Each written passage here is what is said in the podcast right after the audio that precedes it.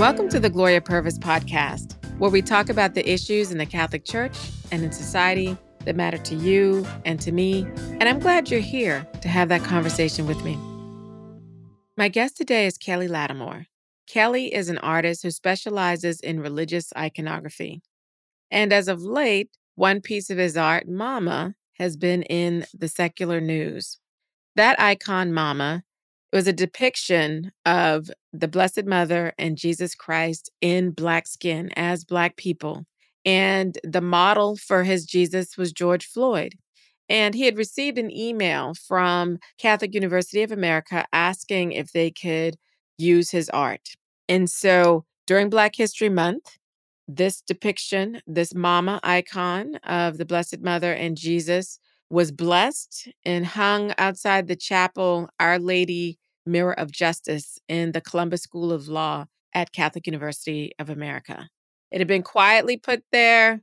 And then recently in the news was a lot of hubbub complaining that the art was blasphemous, saying that it depicted George Floyd as Jesus Christ and that that is a problem that should not be done.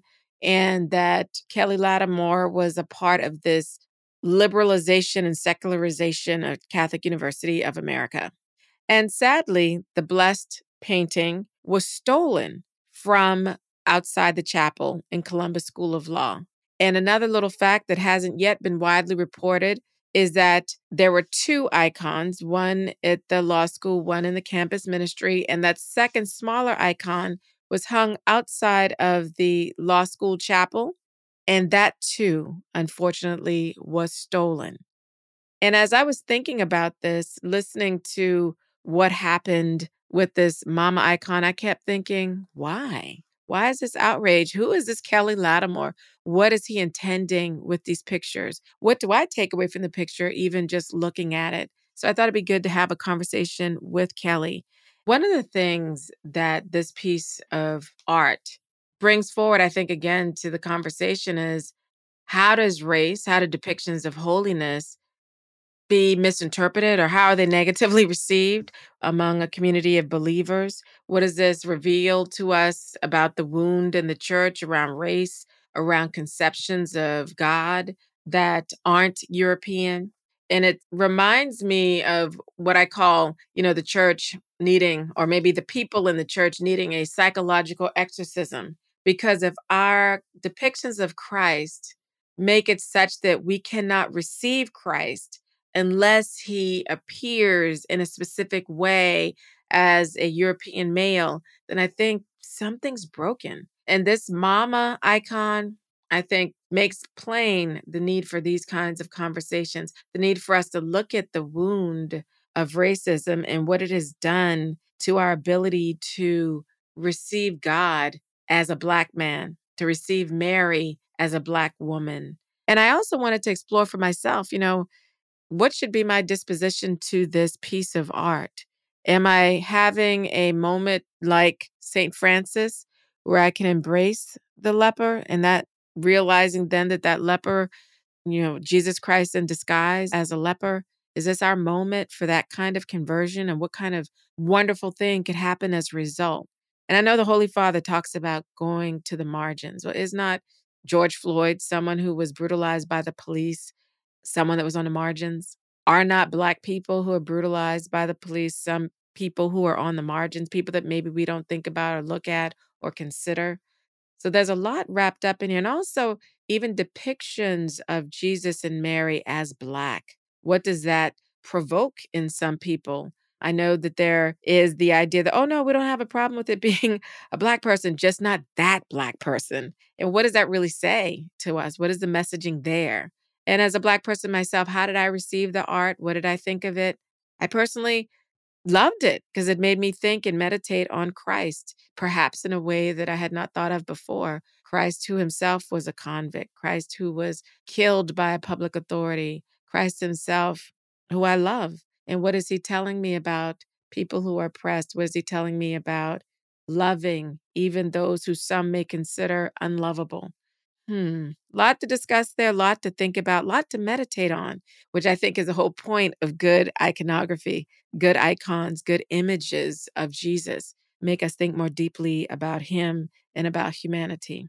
And so I was very happy to have this conversation with Kelly Latimore, and I hope you enjoy it as well.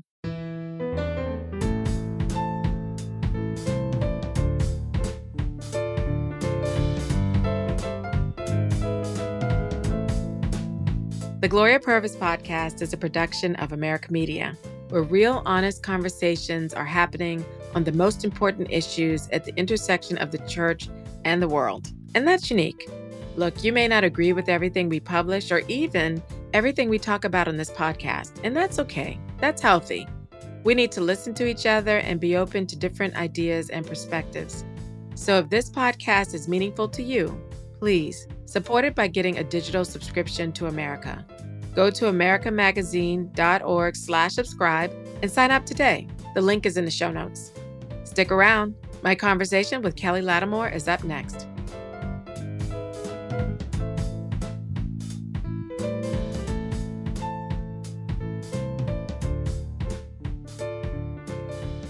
Kelly, thank you so much for joining me on the podcast. You know, I am so impressed by people who can express themselves by drawing. I think that's such a special gift. And I'm always curious like, how did you even discover that you could convey ideas through drawing? How did you discover that you had this talent? Well, I grew up in the suburbs of Chicago and I'm a pastor's kid. My dad's a pastor, still is. A PK. A PK, yeah. In a Pro- Protestant denomination. Mm-hmm. I mean, I've always been drawing, like, would cover the bulletins just completely with stuff like using the words in my drawings, you know, of, mm. of the mm. hymns and stuff. So I've always done art, but I was really not until I went to school at Greenville University and I didn't really know I was going to study. And one of my now mentors and, and, really good friends told me to just take anything I wanted huh. and then come back the next semester and we could kind of regroup. And so I took all religion classes and all art classes. So my major was religion and art, which ended up oh. working perfectly. But after school, I ended up joining a small community of men and women, lay people, priests, and couples, single and it really it was the community but it manifested itself in this place called the good earth farm where we grew food for food pantries. Okay. And so i'd you know been making art there in the community just regular you know paintings and landscapes or what have you. And father tom who lived with us one day asked you know have you ever tried doing an icon? And i hadn't and so I just got curious and got some books and did what all artists do, but iconographers specifically is I just started tracing over these like mm-hmm. old icons and trying my hand at different scenes and saints and people. So that was my entrance into iconography, but I think that also really showed me the power of art in the sense of being a placeholder for communities' thought, prayer, and action, and that it really can be something that we can focus on as communities of faith or just communities in general. Kelly, there are going to be people who have no idea what iconography is or what an icon is. How would you explain it to them? I think icons are really, I mean, icon literally just means image in the Greek. But I think what it's really trying to do is take symbol and meaning and put those things together in such a proper way where it creates a beautiful image. And so, mm-hmm. you know, in the Orthodox Church, this was done through different biblical scenes and angels and all of this stuff. It is something where it's used in our worship, obviously in our churches, as a way of a window to God or a window to a person who lived a life of compassion and love and fighting against injustice, or people who really struggled or tried to enact the life of Christ within their own, you know, all these things. So it can be a window to that and how to live lives in the same way. But also, but I think that the other thing they can do not only can icons be for the church, but I think what they can do is then focus our thought and a, a community's thought and prayer life. So then when we go out and in the world, carrying that out into the world after we leave in those images and, and how we see and teach each other to see. Well, you know, that's one of the things that um so I'm a convert to Catholicism and it wasn't until much later that I even heard the term icon. I converted as a child. I was 12. And art for me, particularly sacred art or paintings of Jesus, were things that helped me in my devotion, you know, helped me in meditating on Christ and meditating on an aspect of Christ and in a way of learning, I think, a way of um, just submitting myself in prayer to what does this art say to me? And what is this telling me about Jesus? And I remember when I saw for the first time the icon that you made that's called Mama, that is now supposedly people are upset about. And for those who don't know, Catholic University of America has two copies of your icon. And it was shared outside first in the uh, Our Lady Mirror of Justice Chapel at the law Mhm. school. And it was blessed. So it was blessed by a priest and hung up there. And then the smaller version was kept in the campus ministry office. What was your inspiration for Mama? And what was it like to create it? Like, what was that process like? Well, just like everyone, it really came from witnessing, you know, the tragic and horrible death of George Floyd and just the weeks that followed, just the conversations and just utter shock of that event was just, you know, you couldn't ignore what was happening. You saw the video? We saw the video, yeah, of his murder. And the fact that the last thing he said that like absolutely broke my partner and I was mama. And it's that word like kept like just ringing like in the back of my head, our head. And I think one of the things that happened is we saw an image online of George Floyd as a young toddler being held by his mother, and it just broke us. And in that moment, Evie said, You know, what if we created an icon based on this? Is going to Mm. really help us to mourn what has just happened, this horrible thing, but also as a means for this not to keep happening. Police Mhm. brutality in America, that mothers are continually watching their daughters and sons be murdered, people of color murdered unjustly by the state. And so, as we began to discuss this between her and I, Evie came up with the idea of the Pietà and reflecting on that mama, you know, his mother, and thought what you know this would be could be an image to really to add that idea of the this death was horrible and for a Mhm. while, we had in the creation of the icon, to the initial sketch that I do it right in the board, the mother figure was looking at her dead son. Mhm. And originally, we she was looking there. We had a conversation, and we realized, you know, this maybe she's focusing too much on the death, which is horrible. But what if she Mhm. actually looked at the viewer as more of a like, what are we going to do so this doesn't keep happening? Mm. And when we changed that gaze and showed some friends of ours and other people in our life and our community, it was like, yes, like that's exactly how it needs to be. I will say for me, I don't think I can ever forget the video of George Floyd's murder and that moment too when he was calling out to his mother. Oh, Mhm. that just haunts me still, you know, for a number of reasons because I am a mother too, Mm. because I also have lost my mother. She has died and just wishing for her comfort. You know, who doesn't want the mother to comfort them in a time of distress, right? Right. And to see that, to have experienced that, and also to reflect on the Blessed Mother loving her son's dead body after she witnessed his horrible execution by the state, this public execution, and the tears and the pain. And then seeing Christ also who had been convicted of a crime and you know, you know what I mean? He because some people will say, you know, well, George Floyd was a convict and therefore Mm. You know, that alone makes him not worthy to be an inspiration, I guess, for any art on Christ. And I'm like, but what about an icon of the oppressed Mhm. that we see with Christ? And, you know, are there icons in the Catholic tradition that you know of that use specific individuals representing Christ? Because I think that's one of the complaints that using George Floyd's body specifically somehow is wrong. And I don't know of any I, I have not come across anything that says yes or no either way, and I'm wondering if you have. Well, the main thing is that like we don't know who Jesus looked like. Like all Mm. artists are going to have to interpret Christ in some form out of their own imagination or what they're seeing in front of them. And I think, you know, historically with, you know, Eastern Orthodox iconography, they painted Christ in the way of a person that they saw around them, a white, brown haired man.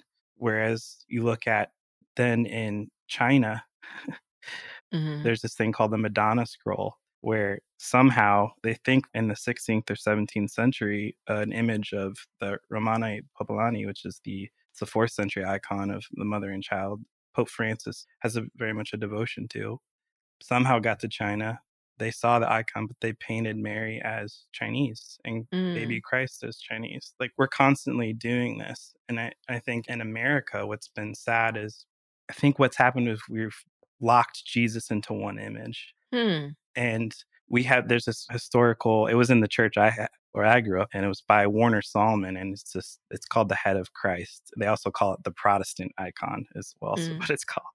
But it's Mhm. the face of Christ, and he's white and blonde haired, blue eyed, looking to the side, almost like a 70s high school photo or school photo or something. Mhm. So people just grew up with this image of Jesus as white. But the problem is that if Jesus is white and God is white, then authority is white. Mhm. Right. and how does that make then make a person of color see the personhood of, of Jesus? You know, Uh, How does that affect white people also seeing people of color? exactly. How does that affect white people's conceptions of holiness? Can holiness ever be portrayed as a person of color? Can Mary and Jesus ever be portrayed as a person of color without there being some disruption to people who have been only exposed to images of Christ, images of Mary that are decidedly European? You know what I mean? Right. in the varieties of European, but never looking as a person of color. And in particular, I would say, given the history of the United States, as a Black person. Mm. And so, you know, I've been thinking about that as well in terms of this reaction, those who react negatively to your mama icon. I'm wondering, were you surprised by all the folks calling this blasphemous and a liberalization of art and what's going on at Catholic University and its profane and secularization of the university. How did you receive all that kind of negative response? Well, unfortunately, I'm not surprised by it anymore. Mm, But I think this goes to, and this is someone else's canned goods, Father Mark Bozzuti Jones. But he likes to talk about, you know, the icon being this perfect kind of version of sacred art, he calls it. But he says that icons can also be iconoclastic meaning? in the sense of breaking up images, in the sense that there's always something about the image of God that will always be resisted, Mm, and that there is something about the image of God that will always be crucified because we continue to crucify each other. mm, and I hold out hope that people can open up to new images of God. But I think that's just it. Like when it comes to this image, unfortunately, I wasn't surprised because it happened with several other icons. La Sagrada Familia is an icon I did of a Holy Family crossing this desert. This stemmed from meeting a young man from Guatemala who had gone through the desert twice and sitting across from bonfire from him, Evie and I, and just hearing his story, his hopes, his fears, why he was there, you know, it just shook us to our core. And so during this like rhetoric in 2016 of being anti-immigrant, anti-stranger, we created this holy family icon, this holy family that they too were refugees. We could mhm. harken back to 2,000 years ago when they fled. And the response to that was the same thing. It's depicting this holy family, the sacred family, as people of color. I got terrible threats and you know spiritual denunciations. You're going to hell. All this stuff. It was terrible. And so in Mama, was the same thing, depicting this image, this icon of of Mhm, a mother and son who are black.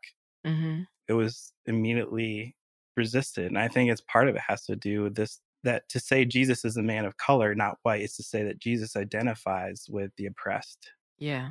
And that the experience of marginalized people is not foreign to God. Yes. It's not.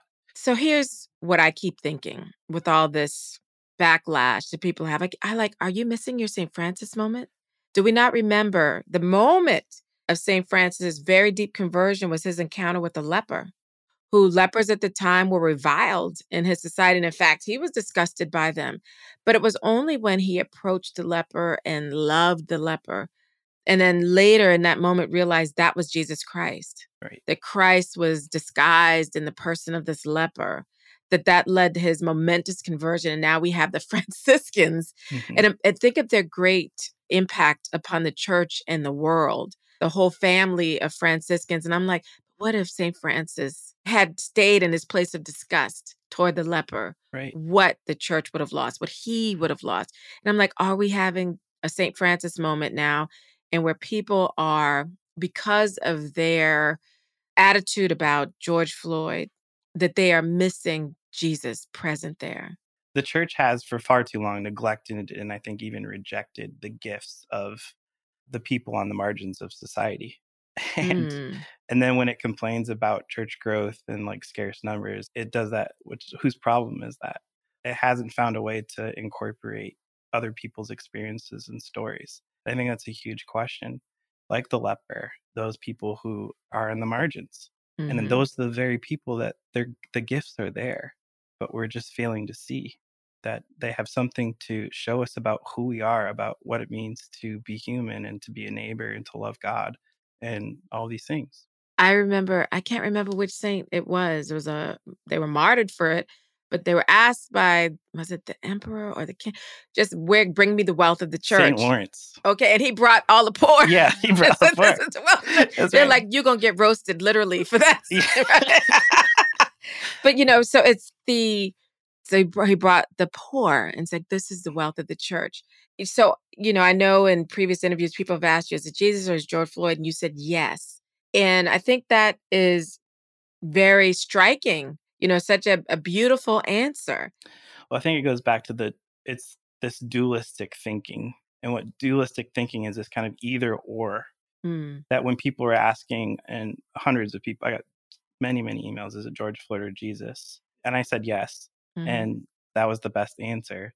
Because the either or, the dualistic thinking, it works for like the sake of like simplification of, and conversation, but not for the sake of the truth. And I'm heavily influenced by the work of Samuel Wells, a priest, and he talks a lot about how Jesus in the Gospels is always doing this. Like people are asking him, Do you pay taxes to Caesar or not? And He mhm, says, Give to God what is God's, give to Caesar what is Caesar. That's him. Or it, he's asked about a lot about the, the Torah mhm, and with bated breath, the different stories where Jesus can either block it or he can accept it. But what Jesus does is he over accepts it. Mhm. That Jesus enters Jerusalem not on a mighty steed, right. but he enters it on a donkey, a tractor Right. of its time, you know? So, Mhm. and I think that saying yes is the truth. But the problem is the truth is more mysterious and it's something that hopefully creates more dialogue. And Uh, so in this situation, it is Christ, but it is as, you know, St. Teresa of Calcutta would say, Christ in distressing disguise. That Mm, in Matthew's gospel, Jesus tells us that he is within those who suffer, and least of these, just as George Floyd did. So it is also George Floyd. we'll be right back.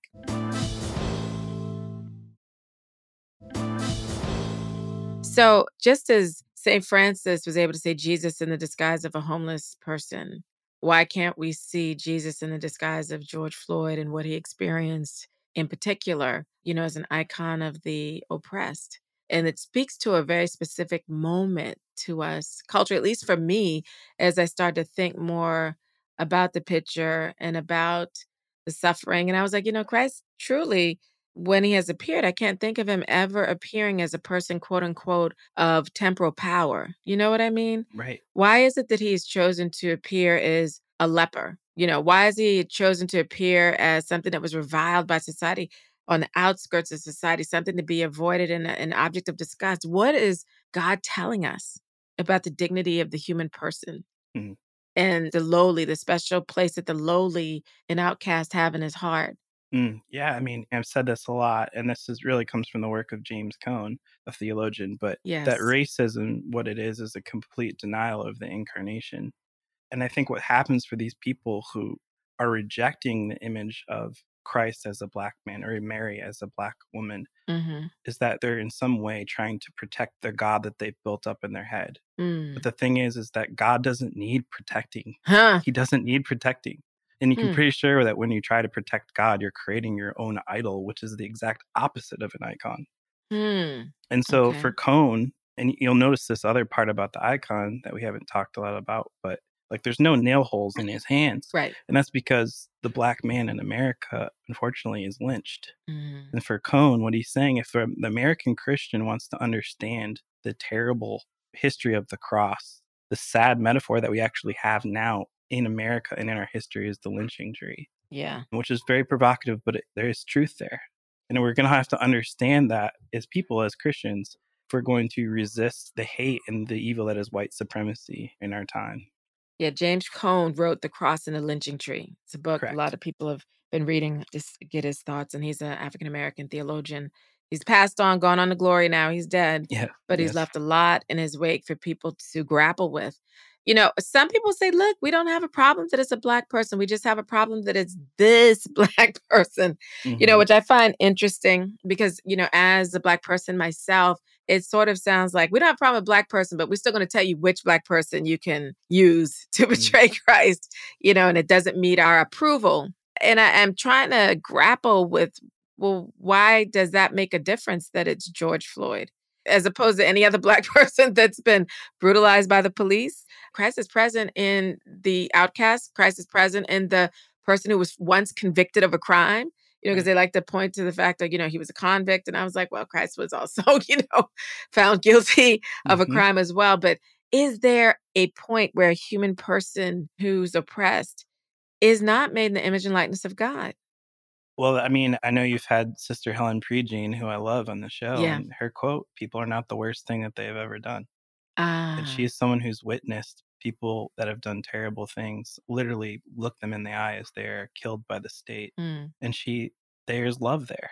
yes. There's love in their eyes and between them. And to say that as sad as murder and committing crimes is, that the image of God isn't within someone, like that's not for us to say. It it Mhm. is.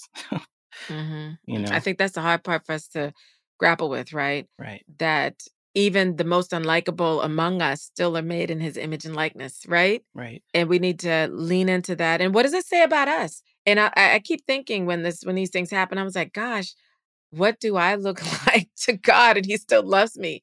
You know, even when I'm in the depths of my sin and choosing something over Him, He still loves me, right? Exactly. Yeah. I mean, another example of Jesus doing this thing, which Sam Wells calls over accepting, it's when the Pharisees bring the woman who's caught in adultery to Jesus, and he could block them, tell them not to do it. hmm He could accept it and let them stone her. They say, What should we do? And he says, He over accepts their request is let whoever has no sin throw the first stone, you know? Which, boy, that's a deep thing, is it not? right. Is it not very deep? And I'm also thinking when the eyes of Jesus are looking at you, he penetrates. He can see all your sins too. So for him to say that, it's like y'all ain't sin free neither, you know. Mhm. Exactly. that's a whole lot to really, you know, take in. It's like that's not your place. So what was your goal, if you would say, in creating this particular piece of art? Well, I think it was to, like I said, mourn the loss of George Floyd, but creating an image that was going to spur us to action. What sacred art can do is in our churches is really teach each other how to see and take the right things for granted and see rightly. Mhm. And we need each other to do that. I mean, example of that, just really briefly, I did a, an icon of it's called Christ the Pantocrator. It's Christ, he's teaching and he's giving a blessing, you know, the hands and Mhm. it was right when I, you know, started. So still, still learning how to paint, be a better painter.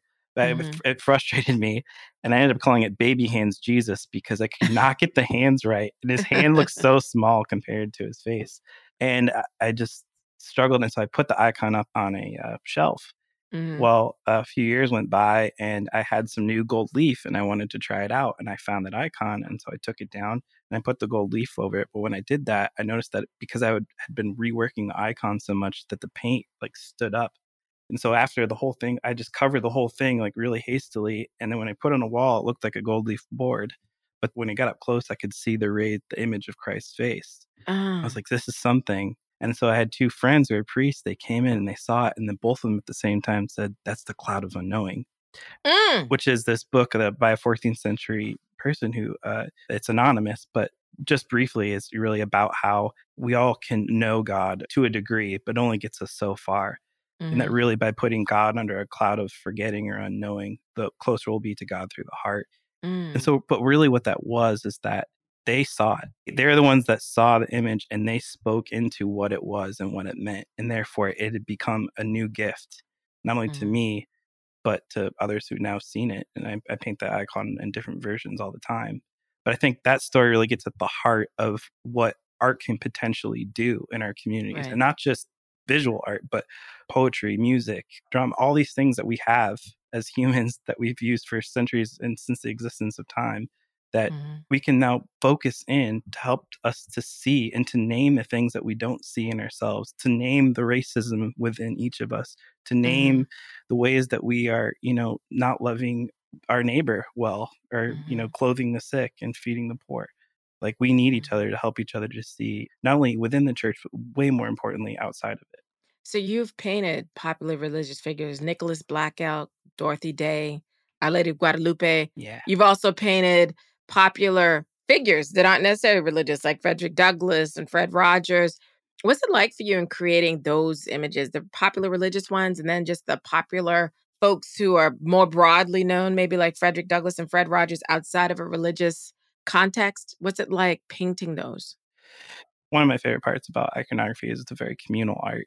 Like I get to know much more about people in different communities and what they care about through commissioned work, and I get to do that. But Mhm. so it's been really interesting to paint people and saints and, and scenes of, of things that these communities care about. I get to enter into that dialogue and that like holy pondering of who this person was, not only to them, but just just at large.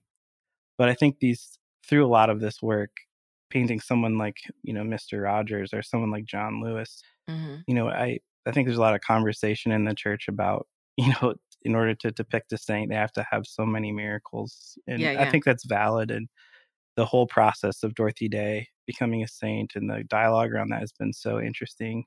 But like, you know, John Lewis, like I think it's a miracle that he walked across the Edmund Pettus Bridge, got beat over the head, and still came back the next day. Like Yeah. what a man. Like that he Yeah. has something to teach us about what it means to have courage to love where it hurts. And I think that those people are people that I know I want to put in front of me and to reflect on. Once you put a halo on something, like people notice. And I, I think Yeah. that that's been a part of it too. Yes, I think for Catholics, like when they see a halo, they think of a person who has already been canonized. And that's right, like you said, a specific thing for us. But as I'm hearing you speak about John Lewis in particular, that there was a specific aspect of his life that you found important and touching and something for us to reflect on. Right. You're not making a commentary about the totality of his life per se or whatever, but there was something specific. And for us as Catholics, as soon as you said it, I was thinking, yeah, he persevered. He Mhm. persevered in what he knew to be right, despite the blows, despite the terrible physical punishment, abuse that he received. And I mean, it was not a small thing. I think he was knocked out Yeah. and then was. jailed and thought he was going to die. I mean, it was awful. Mm. But would we do that for the faith? Would we ourselves suffer that for the faith in a real way? You know, real consequences for what we hold on and believe to be true. That is something to meditate on and to think about. Well, to bring Dorothy Day back real quick, I mean, her famous quote that she was quoted all the times that she said, I, I don't want to be a saint because I don't want to be dismissed so easily. He Here she is being Ah. canonized. And there's a lot of good people that who actually knew her that have wrote really eloquently why they think she should be canonized, like Robert Ellsberg and James Martin. But Mhm. I think what Day was really saying is that we're not called to be heroes, we're called to be saints. But in Yeah. that, like it's work that we can all do. And you know, I've done two icons of Dorothy Day. The first one, she didn't have halo, and this a newer one that I just said she does. You know, I think we have to kind of have a conversation in the church about what being a saint is. Mm. And is it actually more of a miracle that Francis had that moment that you spoke about where he saw the Mhm. leper and took such compassion on him Mhm. that this is a miracle and maybe not the strict sense Right. But that he made that had that conversion. And I think we read, maybe need to, in our current time, kind of reevaluate some of our practices. Well, I'm hoping that everyone who was objecting to the painting will reconsider this in the light of the example of St. Francis and maybe consider what is it that you find so revolting. Perhaps that is the very thing that might save you Mm. when you come to love the person that is suffering and tend to them and care for them. I'm hoping they will have that St. Francis moment rather than a moment where they are so reviled by someone they can't see Christ. Mm. Oh, and that's such a sad statement, no? Mm. That you cannot see Christ if he comes as George Floyd murdered by the police. what a poverty for that person.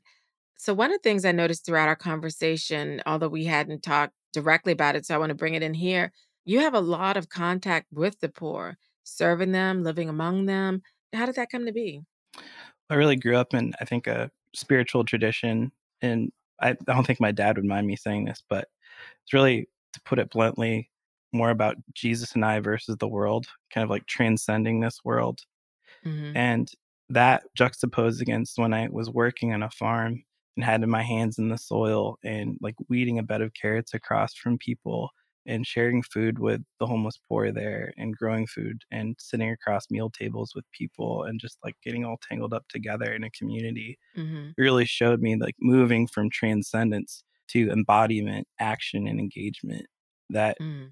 like Jesus said, I'm breaking the bread and saying, This is my body given to you. Maybe another way to look at that is if you're looking for my body later, this is it. Like, don't go looking in heaven, don't go looking in the tomb. Like, Mm-hmm. Look amongst yourselves. Like, this is the kind of thing my bodily presence is when you're in communion. And I think being a farmer and, and growing food and rubbing his shoulders with people and growing food with people who were in poverty showed me the presence of Christ in mm-hmm. that form.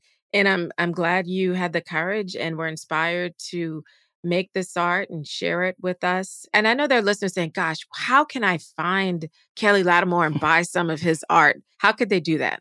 It's just uh, we have a website, kellylatimoreicons.com. All the social media and all that too. So if you'd like to check it out, please do. Kelly Latimore, it's been a pleasure speaking with you. Lots of wonderful surprises in our conversation and a lot for me to think about. And I'll go take another look at Mama as a way of aiding my devotion to Christ and stirring in my heart compassion for those who are suffering. Thank you so much for joining me. Thank you, Gloria. Thank you for having me on. I really appreciate it.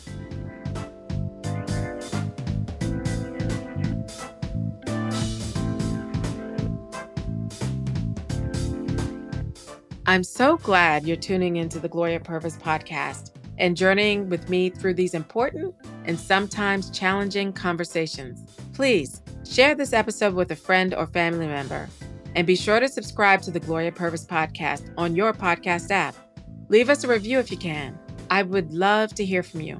And by the way, you can follow me on Twitter at Gloria underscore Purvis and on Instagram at I am Gloria Purvis. The Gloria Purvis podcast is a production of America Media. It's produced by Sebastian Gomes and engineered by Frank Tucson. You can learn more about America Media at americamagazine.org. We'll see you next time.